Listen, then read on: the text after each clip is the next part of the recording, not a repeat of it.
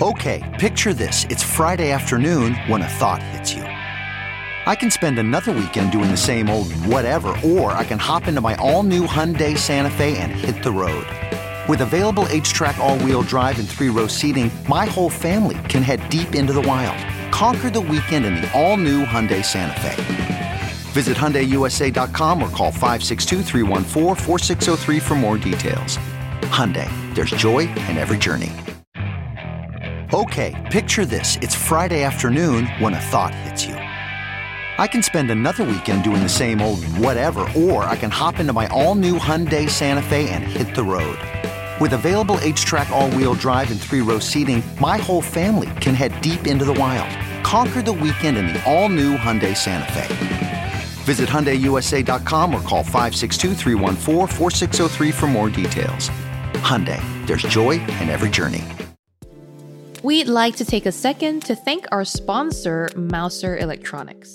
Not only does Mouser stock the world's widest selection of semiconductors and electronic components, they also offer an original content series called Empowering Innovation Together.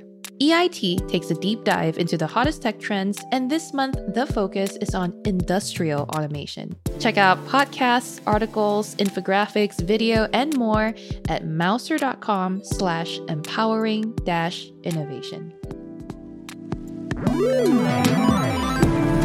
Hello, everyone, and welcome back to the Engadget podcast. I'm reviews editor Cherlynn Low. I'm senior editor Devindra Hardawar. And this week, we're going to look back on the year in tech and talk about what were some of the highlights, especially the winners and losers uh, of this year. If you recall some of the biggest fiascos or some things that really impressed you, those are some of the things we're going to go over this week because it's been a long, long year. Just remember, at the very start of this year, we had just uh just the, you know something at the capitol. Uh it sounds like a long long mm-hmm. time ago. I don't want to bring up some past trauma for some of us uh, too much here but it seems it feels like it went by pretty quickly to be it, honest but there was so yeah. much that happened. I it, can't remember everything yeah. The year zoomed by but it managed to squeeze in a lot and we will be talking about all of that. Sadly some of the winners we've had to name were not well we were happy with naming. We will get to that in a little bit. If you're enjoying the show please subscribe on your podcast catcher of choice. Leave us a review, please, on iTunes. And uh, if you have the time, uh, every morning, every Thursday morning on uh, the Engadget YouTube channel, we actually broadcast the recording of the Engadget podcast live. So come join us over there. We have a nice little group of um, audience members that chat with us and ask us their questions, and you get to hear us answer them in real time. It's always fun. So we hope to see you there. So let's start with the winners of 2021 in tech, and this is a this is a list that I think maybe may get a little controversial. Uh, and and we'll get to the controversial bit maybe in a little bit. I will start with um one of the less obvious winners, specifically Windows 11. We named Windows 11 a winner. Devindra, do you want to tell us like your thoughts? I know you reviewed Windows 11 this year. Why do you think Microsoft won with Windows 11 in 2021? I mean, it's uh, it's hard to say. I'm not saying it's a knockout uh, OS or anything, yeah. but Windows 11, I actually scored it lower than Windows 10 in my review. I saw. Um, but yeah, as far as like you know, a step forward for Windows uh, visually and aesthetically, I think it's kind of interesting. It is a step backwards in terms of usability and some mm-hmm. things. Like I still have issues with the the new taskbar, and I know a lot of people do. Um, but it is interesting to see Microsoft just like push this thing out there. I also don't think. Um, I, I really think they they didn't really plan on releasing a Windows 11 this year, and I feel like with the way Windows 10X went down, and you know the pause on dual screen devices, which that OS variant was supposed to focus on, a lot of what we see in Windows 11 was supposed to be Windows 10X, and this just feels like hey, they did this design work and uh, it kind of makes sense. Now is a good time for Microsoft to push forward to a slightly newer, slightly, you know, more modern and maybe a more secure OS too. So, you know, it's been rolling out. There haven't been too many major issues. So I'll call that a win for Microsoft. Um, but yeah, not everything they did was a win this year. So yeah, we'll we'll get into some of that. Oh, for mm-hmm. sure. Uh, I, I would like to say that just because we're talking about Windows 11 first, by the way, on on this episode, doesn't mean that Windows 11 is like the biggest winner of 2021. Yeah. We have other winners. We'll get to that. We'll make it clear. We're just kind of organizing things a little differently for this episode. Uh, there will be a written article of this coming out soon. I also wanted to talk about these lists um, ahead of them being published, partly because hey, we, we would always love to get your feedback. Your you know as Mm-hmm. one of our podcast. Maybe we missed something. I Yeah, exactly. You're one of our trusted uh, audience members. We love hearing what you think. Anyway, Windows 11 is is one of them, um, and like you said, right? They they do seem to be. It, it does seem to be bringing about like the beginning of something interesting. At least, even if not just for like laptops and traditional form factor devices.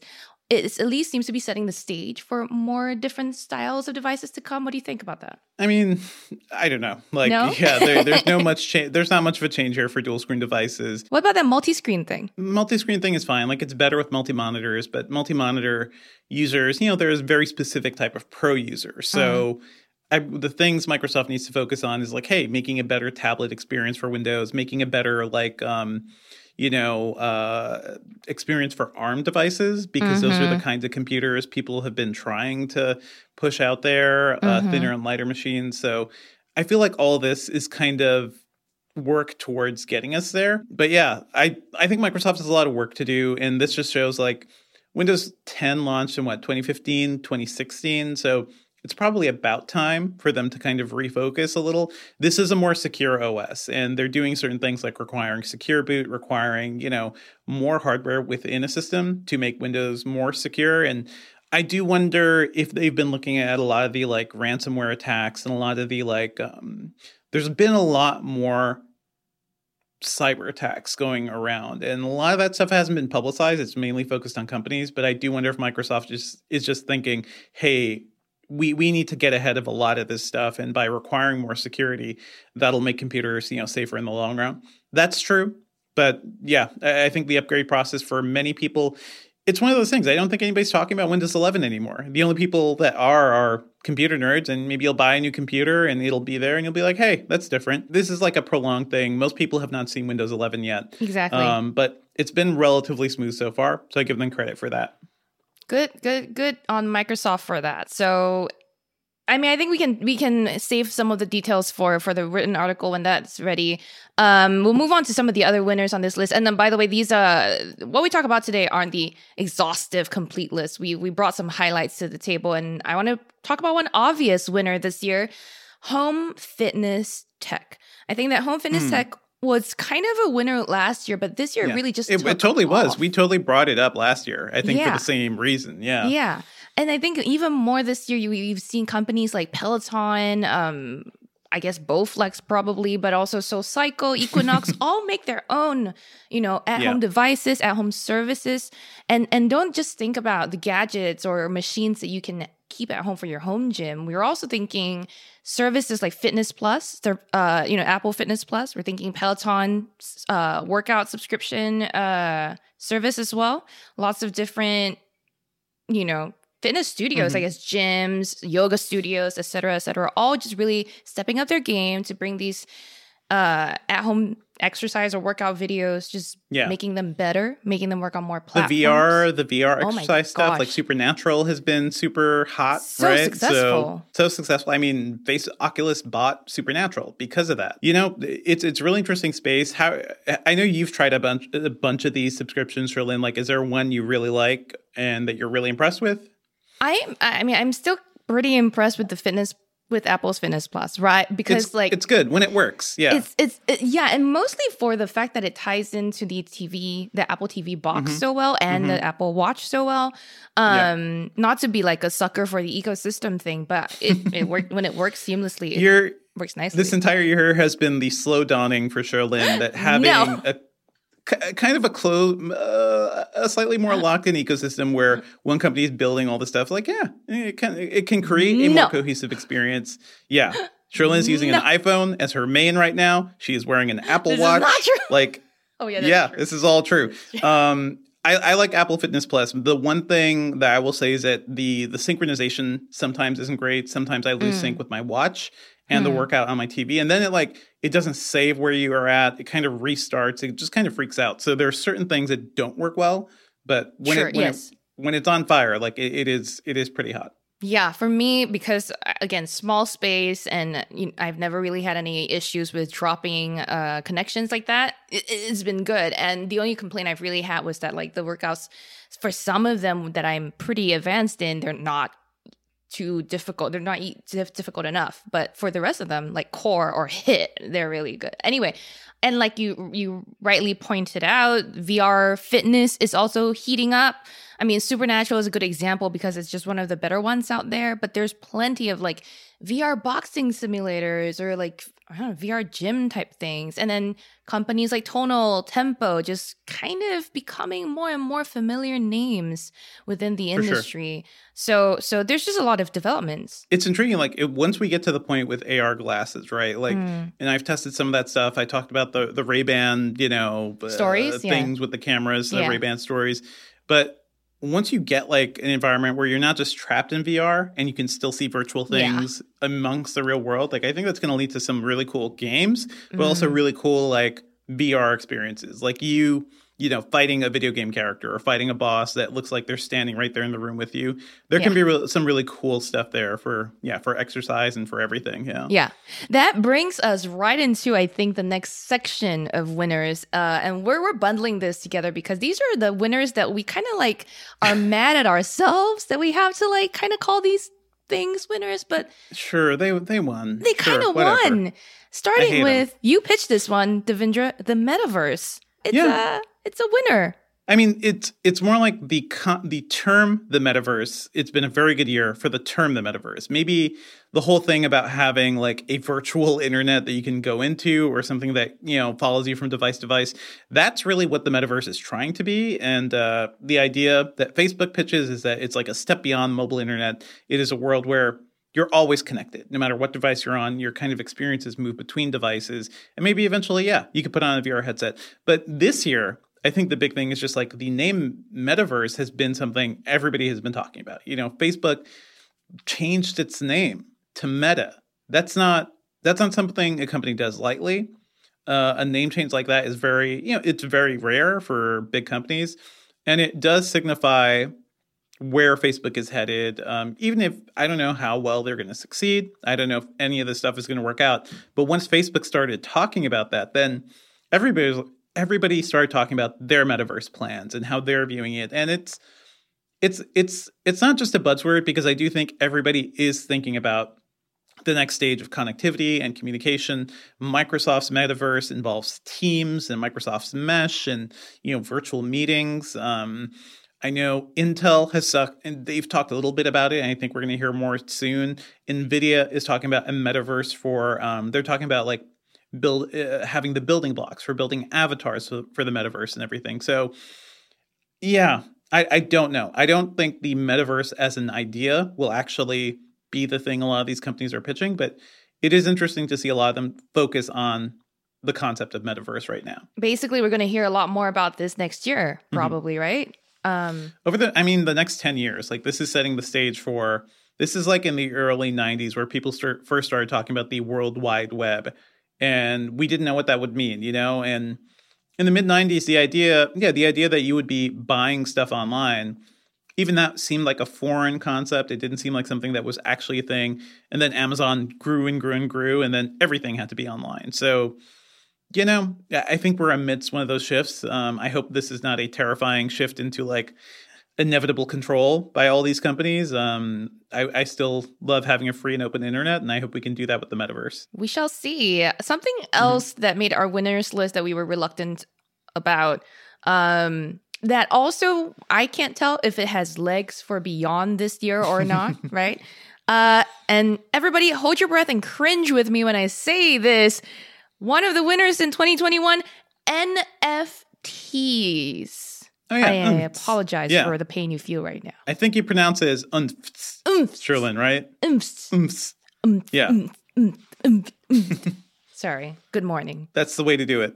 That's the way to do it. NFTs or non fungible tokens are. I don't even. There's been so many memes about mm. NFTs. There's so been so we did a whole many, episode about this, right? We did a go back, episode. go back and listen to our NFT episode. Exactly. Yeah, that was good. It was a good explainer into it. We have a good explainer by Daniel Cooper uh, on our site as well. If you want to get caught up on what an NFT is and kind of all the nitty gritty of how it works, um, but not to go too far into it in, during this discussion, you know, just to kind of recap what has happened since then, everything, everyone's getting into NFTs now. Everything. The Everything. apes, the apes have grown. The apes um, have had an actual event in New York where a lot of people came and the I think the market value for overall NFTs now ranges in certainly millions, could be billions. I don't know if I believe that number. Um, it's all it's all insanity. It's all pure craziness right now, and um, yeah, I, I don't know what to think about it. I kind of hate everything, but I also see a lot of startup bros, a lot of investors, and uh, people in the art world who are more into the like the selling of art. You know, the the actual marketplace of art are intrigued by this.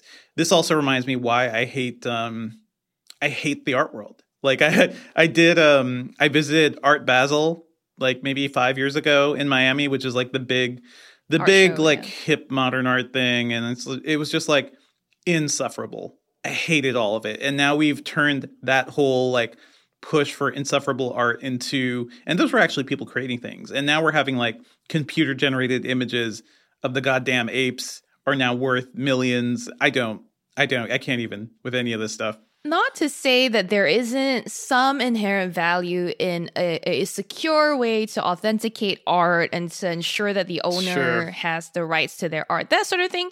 There is value uh, in that. I just expected the NFT craze, the the absolute ridiculous you know, minting of anything as an NFT to go away mm-hmm. by now. And it hasn't. And I think that sort of staying power is where it gives me pause. And I have to be like, maybe, maybe there might be here to stay in a way that blockchain has stayed. Um, you mm-hmm. know, in spite of me thinking they might have been a craze when I first started hearing yeah, about yeah. them, right? So it's the amount of money. It's the it money involved right now that makes it like, okay, this is serious. I don't, I hate it. I don't, I don't, I will not own an M- NFT probably, but um, clearly something is happening. So we're just paying attention. Yeah. Yeah, uh, and and if you're you're you know you've you've been covering your ears this entire time, not wanting to hear about NFTs, this this we're gonna move on to the next thing for now. But if you have any other thoughts about NFTs, again, feel free to send it our way. Podcast at engadget.com. Um, the last, I hope, of our cringeworthy winners of 2021. And this was not that cringeworthy. It's always just kind of like funny uh, how much this was mm-hmm. a winner this year. Guys, remember GameStop? Uh, yeah, I do. Which was actually tied to a lot of the early wave of NFT stuff too. Like yes. there was a lot of like speculative investors trying to pump up money and value of things. That the whole GameStop story, we also did an episode about this, so be sure to go check that out. it's all kind of a mess, and yeah, it it didn't actually mean anything for GameStop ultimately. Yeah. I mean, their share price, the last I checked, was still like 170 something dollars, which is significantly sure. more mm-hmm. than, you know, before all of that uh, shorting of GameStop stock. That's a tongue twister this early in the morning for me. Uh, yeah, which, which, uh, you know, higher than what it was before all of this happened. I see that as kind of a win for them in part because you know, the fact that people still value them at that price, regardless of the meminess and the, you know, fleetingness of the, all that happened, shows that, like, I mean, it depends on how much of that would translate to real money for them. But I know that they also had plans to, like, with all the new game titles coming in and all that stuff, like, they could have good returns for their investors and stuff like that. They were promising decent performance this year. Um, but I feel like had they not gotten all of that attention and all of that like, you know, jumping up of their their share price, they they may not have been able to sustain or, or gain that confidence that they might have now. And I, I, honestly still don't know if they have real like investor confidence or if people are just yeah. It's not it wasn't it wasn't a real push in value for their stock. So it's like I don't it's you're not doing better because your business is better you know? It's all it's all just kind of fake and a lot of this stuff has just made me really disillusioned with the state of how financial markets and everything works.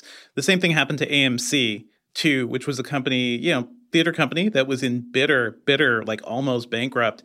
They got some extra funding in. Their stocks also got pumped up by these crazy schemes and now they're doing well. They're doing well enough to have like a 20 million dollar ad starring nicole kidman walking around empty theaters you know? So i don't I don't I don't even know what's happening, but I hopefully we've learned something from this. You know, that that's my main thing. I think the thing we've learned from this is that, you know, power of mm-hmm. the people, right? Like when people band together to do whatever they want or or, or what they yeah. you know want, yeah, they they can do a lot. And speaking of, uh thanks to our producer, I think we we've got some more recent stats on GameStop stock. So they're $163 as of right now of this recording. Although on the first Monday of this year, which is before all of this started, I guess, uh, yeah, their stock price was $17. Uh, also, Ben, our producer, is pointing out that the GameStop slogan is power to the players, which is kind of an appropriate story right now, right? Like, okay. Sure. Nice. Fine. I hate GameStop as a company, so sure. Okay. Whatever you say. Okay, moving on to a couple of other winners on our list. These are a little less reluctant, but they're also winners mm-hmm. with caveats. Um, yeah, things you like. Yeah, things that things that we just liked on the team, uh, despite a few quirks here and there. So one of the things I'm shouting out is something that I also saw uh, mentioned in our live stream chat, which is the Google Pixel 6 Pro. Now, yay! Yeah. Mm-hmm good to good on you google for making a phone that i feel like is the you know is a really great canvas for its strengths. So great camera great you know software tensor as a chip is performing well this far into the game for me. I'm, I'm like a few months into using the pixel 6 pro. Not as my main but i carry it around a lot the the I need to say that like me and a lot of people who were former Pixel fans or at least have been Pixel fans before this do not like its size. We still have an issue with that. The fingerprint sensor thing is a little bit solved now. I feel like people just kind of needed to get used to it and Google needed to address some of the issues uh, which it's, you know, did over over and over the air update, I believe. But here's how I know the Pixel 6 Pro is a winner, right? When I go to a fun event like a dinner or birthday dinner or like yeah. a, a, yeah. a, hangout with friends or whatever, or, or, go on a nice mm-hmm. walk, right? I, I make sure to grab it with me. Why? Because I know I want to take great pictures. I know I want to, you know, I, I wish I used it. I wish I used it as my main more because it make the voice typing truly is actually a nicer experience. You wish you used it as your main. What is? It's almost like something is stopping you and the compelling size. you to go to the other side. Yeah. No, yeah. no, no, no. There, we could talk about the iPhone in a little bit because yeah, this is on our list too. Not, not. Yeah. But anyway, um, but the Pixel Six Pro, honestly, for Google, the other selling point of this, the other really good thing that Google managed to do is to keep it priced where it is, right? It's like two hundred to three hundred dollars cheaper. Yeah, yeah. For what it's been able to do, it's it's really a great return to form. I think for Google after like two years of kind of disappointing Pixel releases, uh, uh, you know, outside of the A series, this this truly is, I think, a very promising sign for Google that that its Pixel phones can be really great. They just they've heard a lot of the feedback we've given now about the size. I'm sure next year we'll see a smaller one that's still as good as the big one.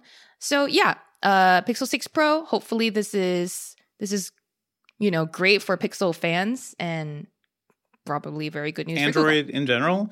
I think this is the first Android phone in a long time where I'm like, I I would like to play with this. You know, Ooh. I would like to spend some time with this. I would love I wish it were easier just to like go between different platforms, but it's not, you know. Yeah. I mean, it's not that tough to just like swap your SIM out and stuff, but I wish I could just like pick up a device and being like, hey, move my cellular over here for this day while I go walk around with this thing. Maybe someday we'll get there. I don't know. I know. I I hope so too. Right now, yeah. Is mm-hmm. it there's some apps WhatsApp that make it really hard for me to like switch between mains very easily. Mm-hmm. Um mm-hmm. I wish I could do that more. It used to be that WhatsApp had to connect to your PC, right, to use the desktop app.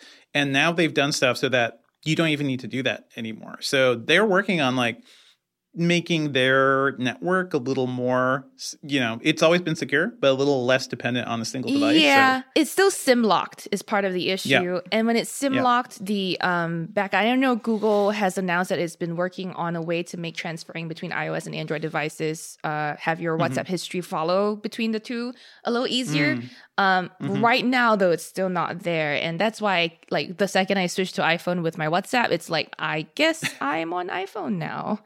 Which, yeah. to be honest, is a good way to force me to use iPhone because otherwise I would just use Pixels all way. the time. Yeah. Yeah. So, also, you can fine. finally text me in iMessage and not be a green bubble. You know. uh, speaking of iMessage, Apple had to kind of be a winner on our list this year, uh-huh. if for few re- other reasons than, and this is me making a very personal statement. I don't think that eventually our, you know, ultimate argument is going to be just this, but Apple TV Plus won hard this year. Why Ted Lasso? On the strength of Ted Lasso alone, mm-hmm. I feel like TV Plus. I, I, I, still feel like that, that was mostly a last year win, but yeah, it carries yeah. over to this year. This year there was a good season two, yeah, and then you know there's other shows on there that are pretty good too. Mythic Quest, I think For All Mankind, a lot of people are talking about. Um, Mythic Quest. I guess they did have a new season. They I was, did. I was trying to think like, did they make something new? It was yeah. mid pandemic. but that was mm-hmm, that felt mm-hmm. like last year. Look, it's it's hard to yeah. distinguish between the two years.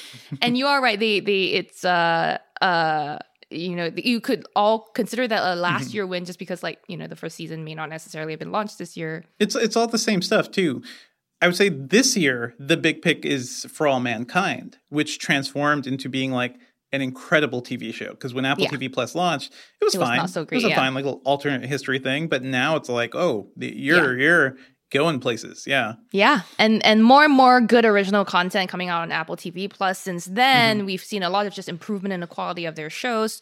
Good on them but we're not here just to talk about tv plus. I think apple has also continued to show i think this is a story for apple of continuing the and i hate to say this because it sounds like i'm marketing for them but just continuing some excellent work right? I almost say continued yeah. excellence and i'm just like no this is too marketing yeah yeah I know I know we chose a lot of their products, but I feel like the, the things that really kick butt this year are the the M1 chips, yes. right? It's the M1 Pro and the M1 Max and yes. kind of how they led to a phenomenal redesign of the MacBook Pro and go check out my reviews of those things. They're good. Yeah. Really good, really fast. Yeah, yeah, I exactly. So anyhow, that is that is one of the winners on our list. We'll get into more of the details, but like Devindra pointed out, M1 chips were or some of the reason that Apple uh continued to wow us this year. And the Apple Watch is still the best smartwatch around in spite of Wear OS 3.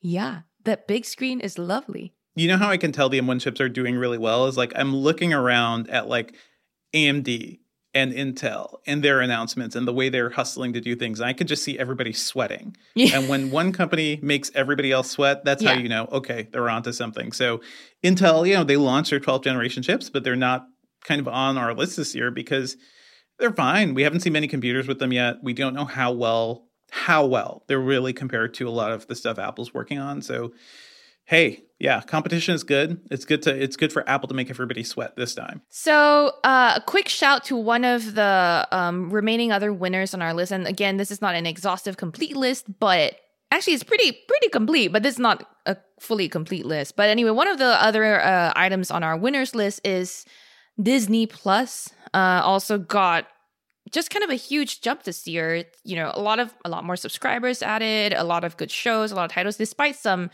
controversy, you know, with with paying their their actors and stuff like that. Or I don't know if that's them or the studios. I'm not as wired into the entertainment. That space. was it's a whole thing. It's a whole thing, but but you know, Disney Plus you know, for a fairly late entrant to the streaming service game, did pretty well with with a bunch of new, you know, MCU shows this year and new animation shows. And then we've got Disney Day showing us how much other content is coming out to look forward to if you're a fan of their content. So just look out for that uh, uh listing on our winners list as well. Yeah. So I mean, are you watching anything on Disney Plus, Cherlynn? Oh yeah, I like find I've yeah. I've actually found myself uh just watching more stuff because I've I've bought Disney Plus now because I had to watch all the MCU shows. So I've enjoyed all. you I had to.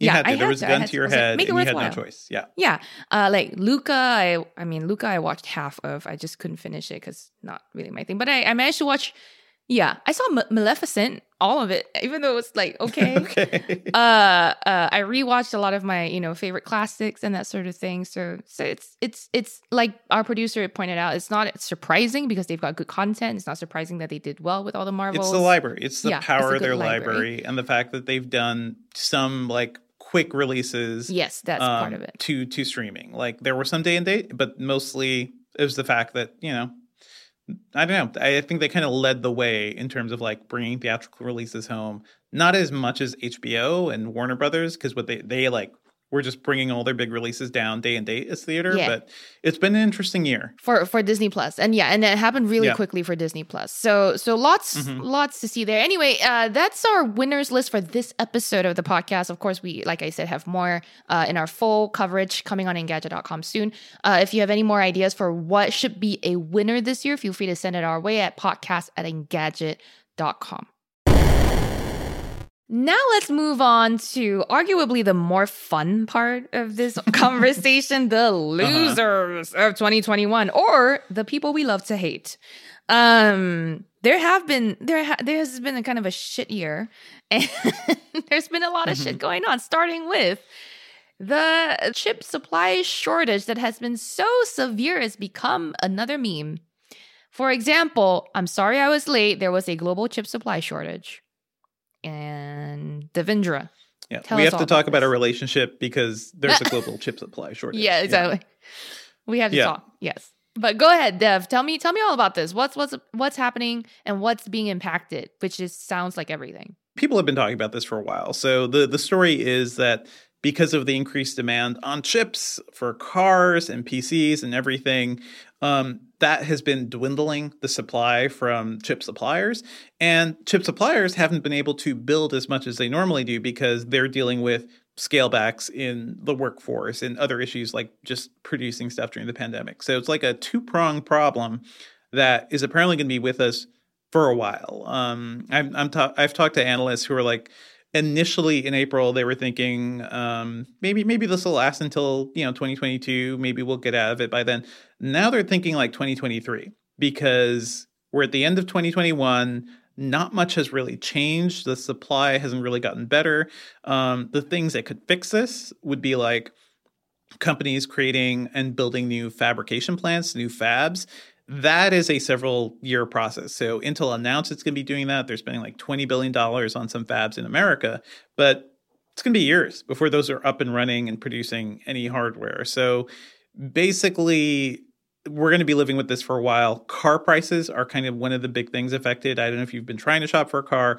Use the used car market has blown up. Like everything is more expensive. Buying a new car is really tough. There's never enough stock. Um, I think a lot of people are going to have to get used to using their older hardware for a little longer. Um, the frivolous sort of like upgrade every year for things.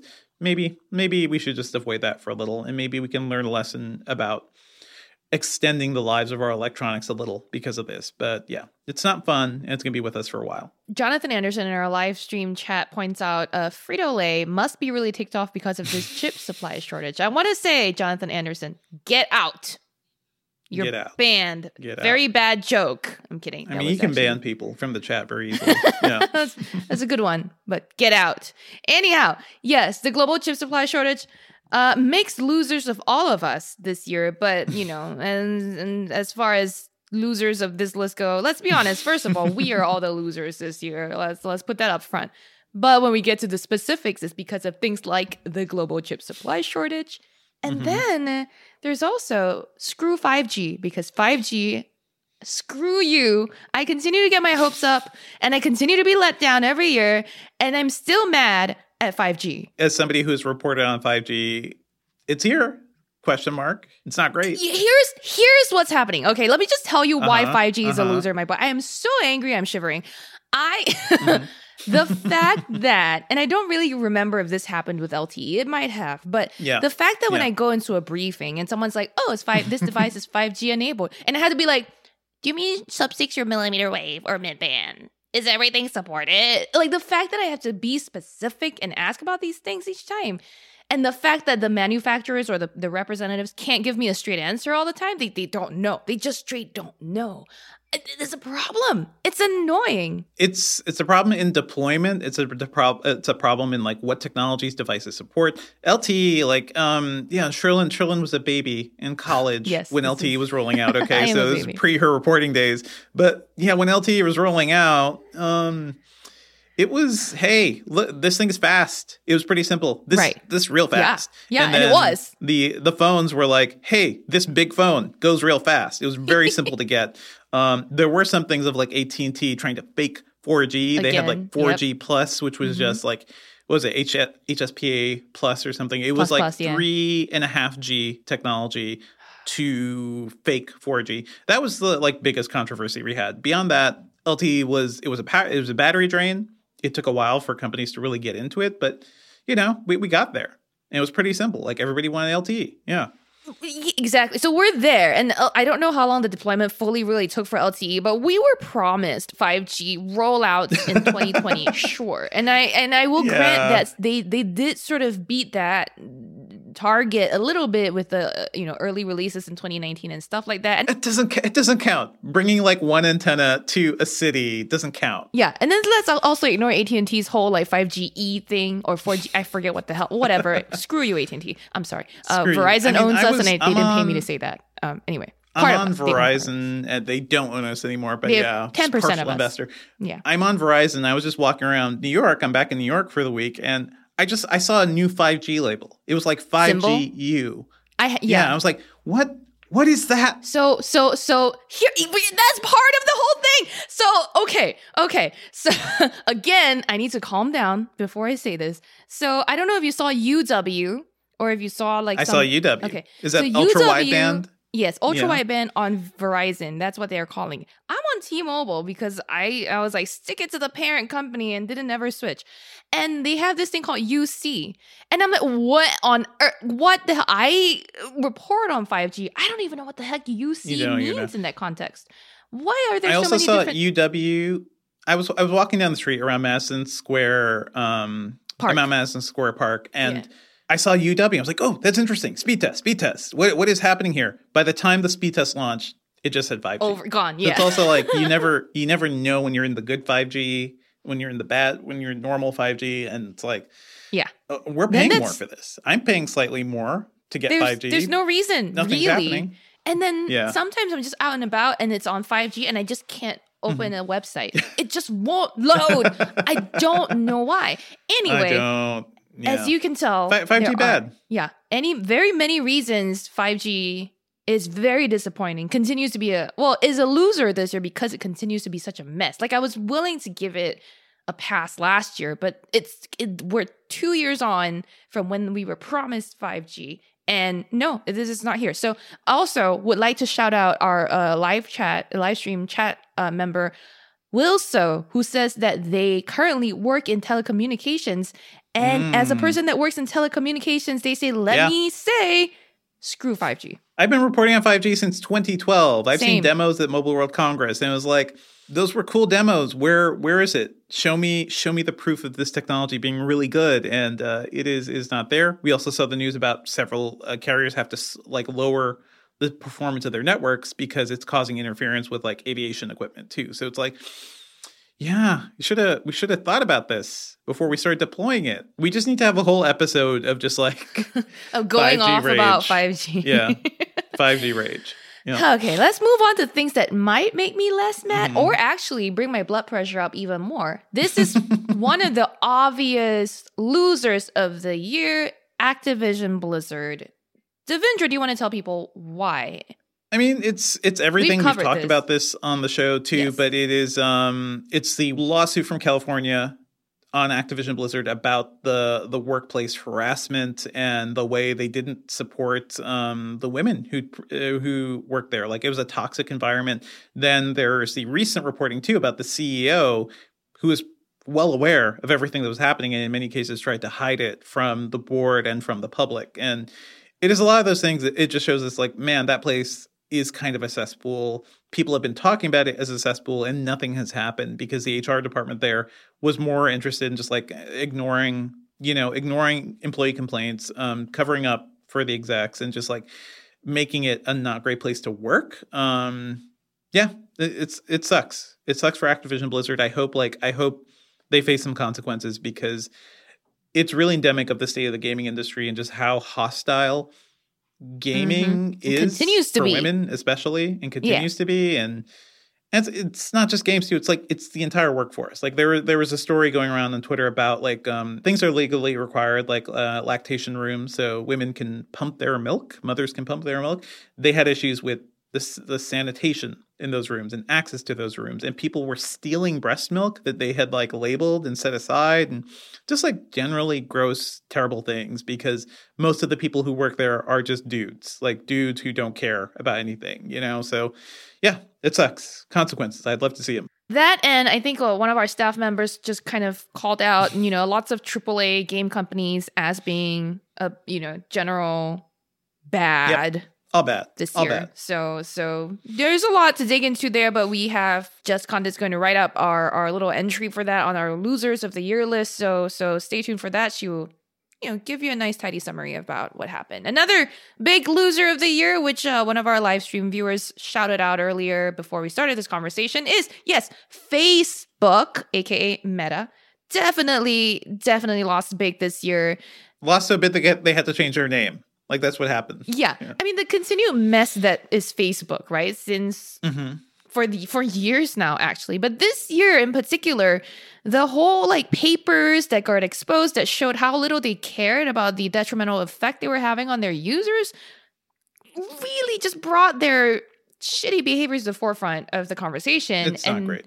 hmm triggered a lot of uh, uh, uh, uh, hearings and a lot of important conversations that had to be had. And then the way they just reacted to all of it was con- like again not great and unsurprisingly not great. The fact that they decided to discredit people, reporters who got their hands on the papers, and say that this was all like a, a PR thing, like. Huh? Don't you have a PR team? Like, there's just a lot that went on with Facebook. Devindra, Their like, PR Yeah. response was to ignore it and yeah, shame people as liars who were trying to report on it. So you guys, you guys, we've talked about some of this uh, about the Facebook papers on the podcast, but you should go back and try to like look up some of these stories because if you there's so much news, it's easy to like miss a lot of the stuff that's happening. But oh yeah, what Facebook has been doing as they've been building and growing is like it's it's inexcusable in many cases, and it's no wonder uh, Zuckerberg is just like I'm escaping to the metaverse because I don't want to fix this. That's what a lot of people are saying, right? That, that the rebrand to Meta feels like it might be sort of a tr- attempt at distraction, and I don't know if necessarily it was, but if it's an, it's not a successful attempt. If it was an attempt at distraction, because people are still gonna, It's weird. It's weird because they talk about product announcements at the same time as they avoid talking about like how they're to fix these issues. And I don't know if like a, lo- a lot of this honestly are issues um, that every big social network is facing. Twitter has faced it. Google faces it on YouTube and whatnot. Of just like you built this thing that's so big and so wildly successful, except you have to maintain that thing. You have to keep people safe. You have to moderate content, and that is it's a really hard thing to do and the willingness to do it doesn't really seem to be there with Facebook. Yeah. And uh, yeah, they'd rather actively hide um, issues and not really deal with them rather than try to be realistic about things. So I don't know. Government oversight sounds nice. Yeah. I- the other thing too, I mean, there's there's a lot to this, like Devindra said, and, and our previous coverage might help you you, you get, get a bit more up to speed on it. But part of it is like Facebook just is so huge. that It's just very hard to escape uh, any of its products, and therefore it has greater responsibility to to really maintain the safety of its platforms. But it just doesn't seem like Devindra said It inclined to do so. And then no, but it's it's one little show of kind of trying to say, yeah, we're gonna we're gonna make sure we're responsible by instituting this oversight board.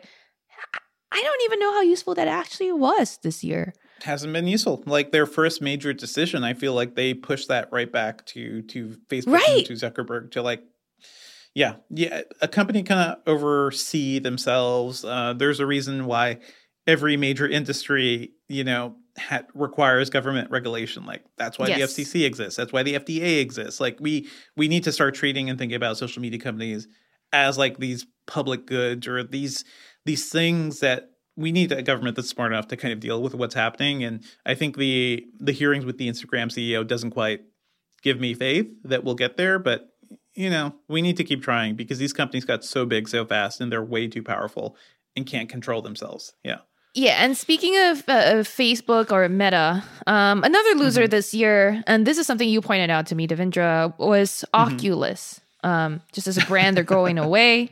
sadly for them, I guess. Are you sad about this, Dev? Oculus is the brand. It's it's kind of the loser because what happened is that after the Meta rename happened, um, we're all like, okay, cool. I get it. I get why Facebook is doing this. And then in like a Facebook post, not even like an official blog post or something, uh, Andrew Bosworth, the CTO and like the head of the VR stuff, was just like, we're retiring the Oculus name and the branding. The Oculus Quest is going to be called the Meta Quest. And it's just like a lot of this stuff, which is kind of sad to see because Oculus, um, despite the crappiness of its like original founder, Palmer Luckey is kind of a jerk. Um, as a brand, it did symbolize a lot for the world of VR and the VR community. And Pioneer, yeah. I was sad when I was sad when Facebook bought Oculus because I thought like, oh man, this is kind of the end of this like cool this cool technology they've been working on.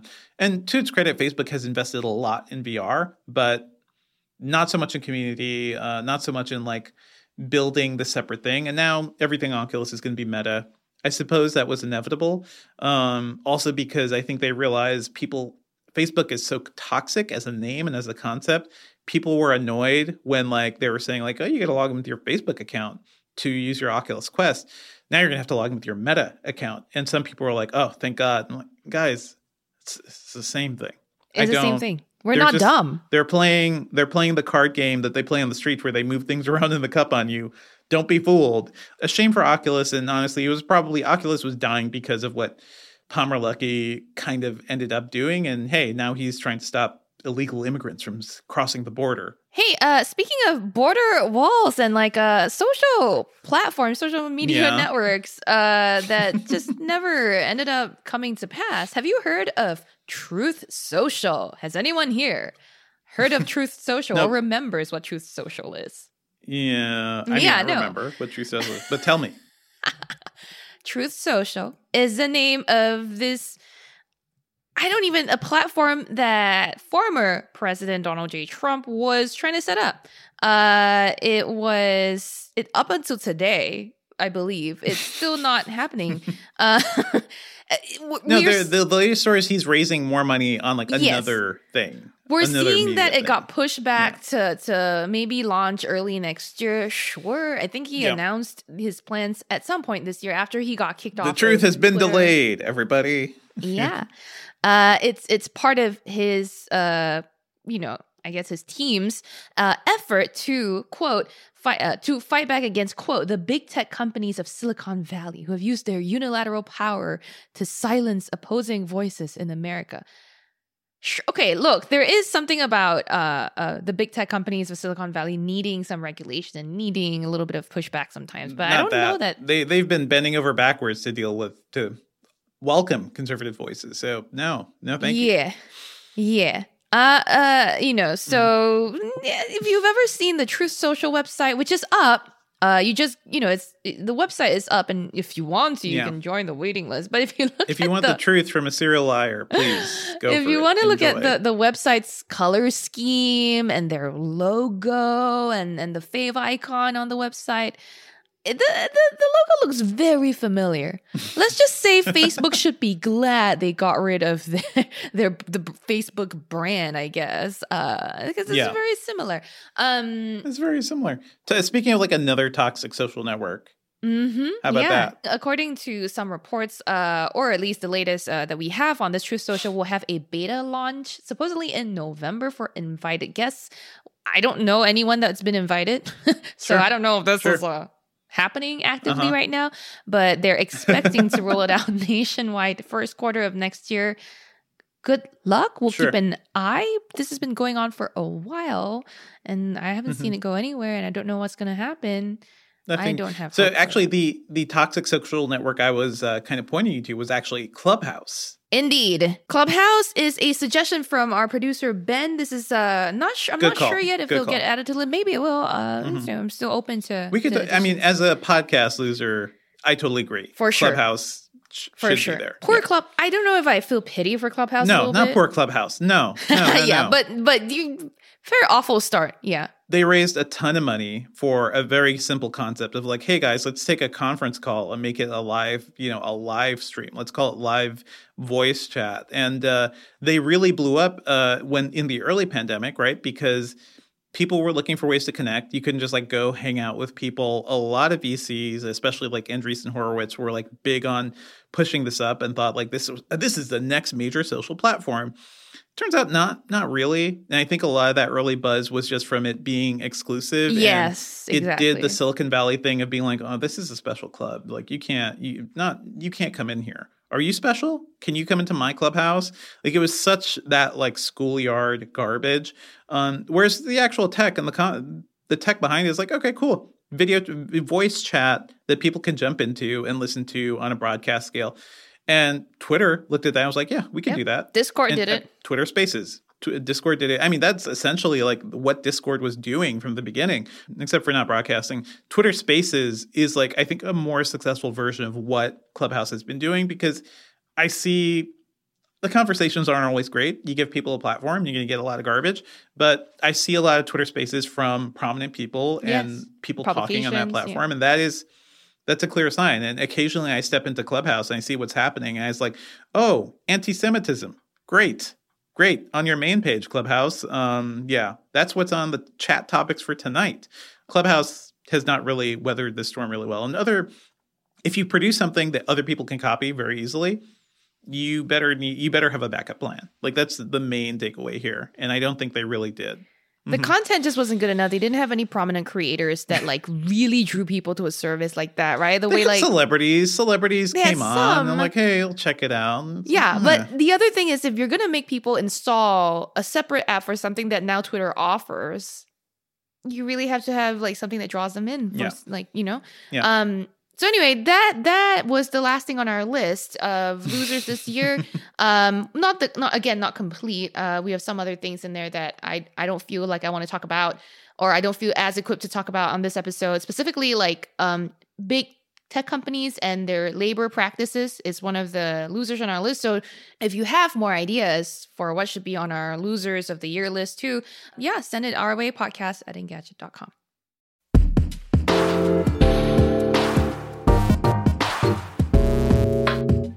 So in some actual news this week, uh, something happened with uh, Twitter's privacy changes, Dev. Actually, last week. Actually, yeah, at last, week. And the Mhm. reason the reason I wanted to bring this up is because we talked about Twitter last week, and I I just didn't like make time to talk about this one thing. But amid um you know the major changes happening with Twitter, like losing uh, Jack Dorsey and Yeah. reconstituting where the company was, Yeah. they also announced a new set of privacy changes that would really the idea was to limit how people share uh, personal information for other people or from other people so that includes like details addresses stuff like that and photos personal photos and it seemed like a fine concept it's at the start but i think a lot of people were immediately like you're this is going to be abused guys and as soon as people started saying that a lot of like right-wing activists started using that um, that limitation on on people from the left, basically, and progressive activists who were like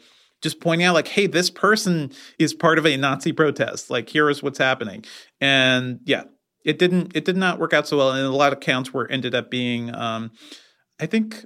I think it was suspended. Like they were basically facing consequences for that. And then Twitter addressed it, and Twitter was like, "Yeah, we're they're aware of how this this particular thing is being abused, Mhm. and they're going to do something about it. I just wish, uh, you know, I wish Twitter had thought about this in advance because, like, any security person would have told them, like, hey guys, be really careful with this because it's not. It's very very easy for somebody to like basically, you know, be a troll and abuse like the way this is meant to be used. Yeah, I don't know if you have deeper thoughts on this, Cherlynn. Twitter think about something in advance? Like having maybe closed captions for their Uh-huh. voice tweets? Uh, you think? Yeah, Huh. Sounds like a novel idea. Um, sounds like a novel idea, but yeah, we'll them. be, you know, we'll be keeping an eye on this and. uh hopefully, you know, yeah, hopefully Twitter is like trying to right the ship and do better things post Dorsey, but we don't we don't really know yet. You know, this is the first major change they announced and it was kind of it kind of backfired immediately. Yeah. I will say also, I believe this happened on a Friday because it was on my news shift. Uh, the new CEO, uh, Parag Agrawal, I believe, also announced like a major reorganization on Friday. Um, the leads of engineering and design left the team, and they're moving to a new like general manager model. And Twitter's been pretty open about this sort of restructuring of the company, and they they believe it will help them move faster and um, you know move forward uh, in a way that should I don't know, please investors or something like that, or or make Sure. people feel happier. Um, we'll, We'll have to see. see. I don't It's know. Mm-hmm. really a wait and see situation right now with Twitter. So moving on to what we're working on, Devindra. I think I know what you're working on. What's up? what am I working on? I am working on end of year stories. I have some like, you know, some car related things I Oh. should write up before the end of the year too. So it's a it's a bunch of different things, but I really just need to I have a big story about like the global chip shortage I'm trying to finish up and Yeah. hopefully we will be up next week. Yeah. Yeah, same here. I'm trying to get all my work wrapped before I leave to go home for the first time ever and since the pandemic. Yay. Uh, and and y'all won't see me uh next week onwards. So hey, you know, happy happy holidays everyone in advance. But yeah, in the meantime, before that, I have to rush through the year end stories. We just talked about the best and worst lists, as well as an accessibility roundup that I'm working on. Um, and lots of CES prep, right? Uh, Yeah. as always, yeah. this this time of year, it's it's pretty intense. It's still happening. We can't escape it. Yeah. Yeah. Yeah. So And you're actually you're are you going straight from home to CES, Cherlynn? No, I'm Is that what's gonna- happening? I'm gonna try to stop in New York to catch a breather, to get some tests done, you know, do some PCR tests while I'm back here, and just make sure that everything's good before moving on to Vegas, which is not gonna be great, but I'm gonna I'm gonna make it work, you know. Um, speaking of testing and and international travel and all of that, really brings me right on to our picks of the week. I know this is a very weird segue, but it will make sense. Trust me. so I haven't been able to do anything fun because uh I I suck at, at having fun on my own, I guess. Uh, but also because I got my booster shot on Monday and I Uh-huh. was out for the count on I like the day and, and a half after um with side effects. I got the Moderna vaccine uh booster shot. So that had pretty more serious side effects, I think, than than the Pfizer one, a lot of people said. Um, but the reason I talk about this is because my recommendation for everyone is actually um if your state where you got immunized has an app uh, that allows for digital proof of vaccination or shows you your immunization records, why not? Why not get that? Like, so for me, I would love in- one of those. Yeah. I'd love one of those. uh, get I know I, I feel bad for you, but you know, for me in New Jersey and for those of you in New York, for me in New Jersey, it's called Docket. Um, the reason I say this is because uh, when you're going on international travel, like I am about to soon, they'll re- like there's no real like vaccine passport system, but different countries accept different formats of vaccination. And some of my family members who are also flying back for this family important family event, a wedding that we all have to attend. Um, some of them got it in states that don't have support for this called the Smart Health Card Network, which is you know more internationally recognized than the co- than the CDC uh, card, uh, paper card. That's just not recognized. You can't just wave it at an airport and expect to be. I mean, that's what I've been doing here Yeah. in New York. Is like I've been, you know, I've gone to theaters and like a, uh, some small Yes. restaurants, and it's like got to Yeah. show a card, and this is the only thing, Or I a have to show, picture of a card. piece of cardboard. Yeah, and a and we know how easy those are to to mock Yeah. up. uh, Yeah. So so they're they're not really accepted globally. Here in the U.S., you're fine, but if you're looking to travel Mm-hmm. internationally anytime soon, uh, apps like Docket uh, and the Excelsior, well, Excelsior, the Excelsior Pass itself isn't Mhm, uh, recognized, but it, if it does generate a QR code that gets you an SHC format card, uh, it'll allow you. It'll be recognized by the Smart Health Card uh, system. Yeah. That I, I mean, for my specific purposes, um, that's accepted. So anyway, look into that, and hopefully more and more states get on this, which will help facilitate. It's almost like we should have a national like way of doing Yes. this. Exactly like a Uh, centralized way. But I was very glad Yeah. that, like, for me, uh, New Jersey, like, I got my booster shot and the next day it was in the system. I was like, uh, I asked the person administering my shot, I was like, how long will it take to show up? They're like, two weeks. I was like, what? That's a long time. Nah, next day I got it in the app. Um, That's cool. Very handy. I don't need to carry a card around with me, and it's verifiable um, with a QR code that's generated each time uh, you open the app. So, you know, I'm grateful we live in a technologically modern world. Devindra, please tell me what TV shows I should watch. what TV shows? I mean, there there's a lot of TV, and I'm actually I'm working on the list of things you should be watching over the holidays. So look out for that; they'll be going up soon. But the movie I just want to shout out this week is a movie called Drive My Car. Uh, directed by Ryosuke Hamaguchi. Uh, the real reason I was into this is because it's an adaptation of a Haruki Murakami story. He's one of my favorite authors, so I'm just really interested in seeing like everything that gets kind of based off of his stories. This is a movie about a guy, um, a state, an actor and director who um, is living a happily married life, and then his uh, his wife dies all of a sudden, and it's really a grieving process movie about him traveling to another city, uh, I believe to um, to Hiroshima from Tokyo, and just putting on a play there, but also him dealing with losing his wife and kind of what it means. It's a movie about you know life. It's a movie about like infidelity and how you remember the people that you lose and things like that. It's also three hours long. It's just like a slow burn of a three hour long movie and i absolutely loved it. Mm. uh, honestly as soon as i got to new york this week like i had i did i did the work i needed to do and i yeah. was like i have no plans tonight. I'm gonna go see some movies. So i immediately like booked a ticket for this and licorice pizza and i just saw them one after another. Nice. i didn't really like licorice pizza that as much like that okay. is the one getting all the hype right now. This movie though I, I think is incredible. So if you like good slow burn human dramas uh, it's beautiful it's really meditative. I think it's worth watching. It's called Drive My Car. Um, it's available in limited release right now, but uh, it's probably going to be on video on demand within a month or so. That's it for the show. Our theme music is by game composer Dale North. Our outro music is by our very own managing editor, Terrence O'Brien. The podcast is produced by Ben Ellman. You can find me online at, at Devindra on Twitter, and I podcast about movies and TV at the Filmcast at thefilmcast.com. And you can find Cherlynn at uh, if you're going to be in Singapore and you're a Singaporean and you somehow think my work's fine, you can don't invite don't invite this. What are you doing on Twitter at Cherlynn Low. Great, great. Email us at podcast at engadget.com. Leave us a review on iTunes and subscribe on anything that gets podcasts, including Spotify.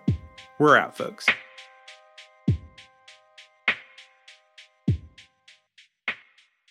We'd like to take a second to thank our sponsor, Mouser Electronics.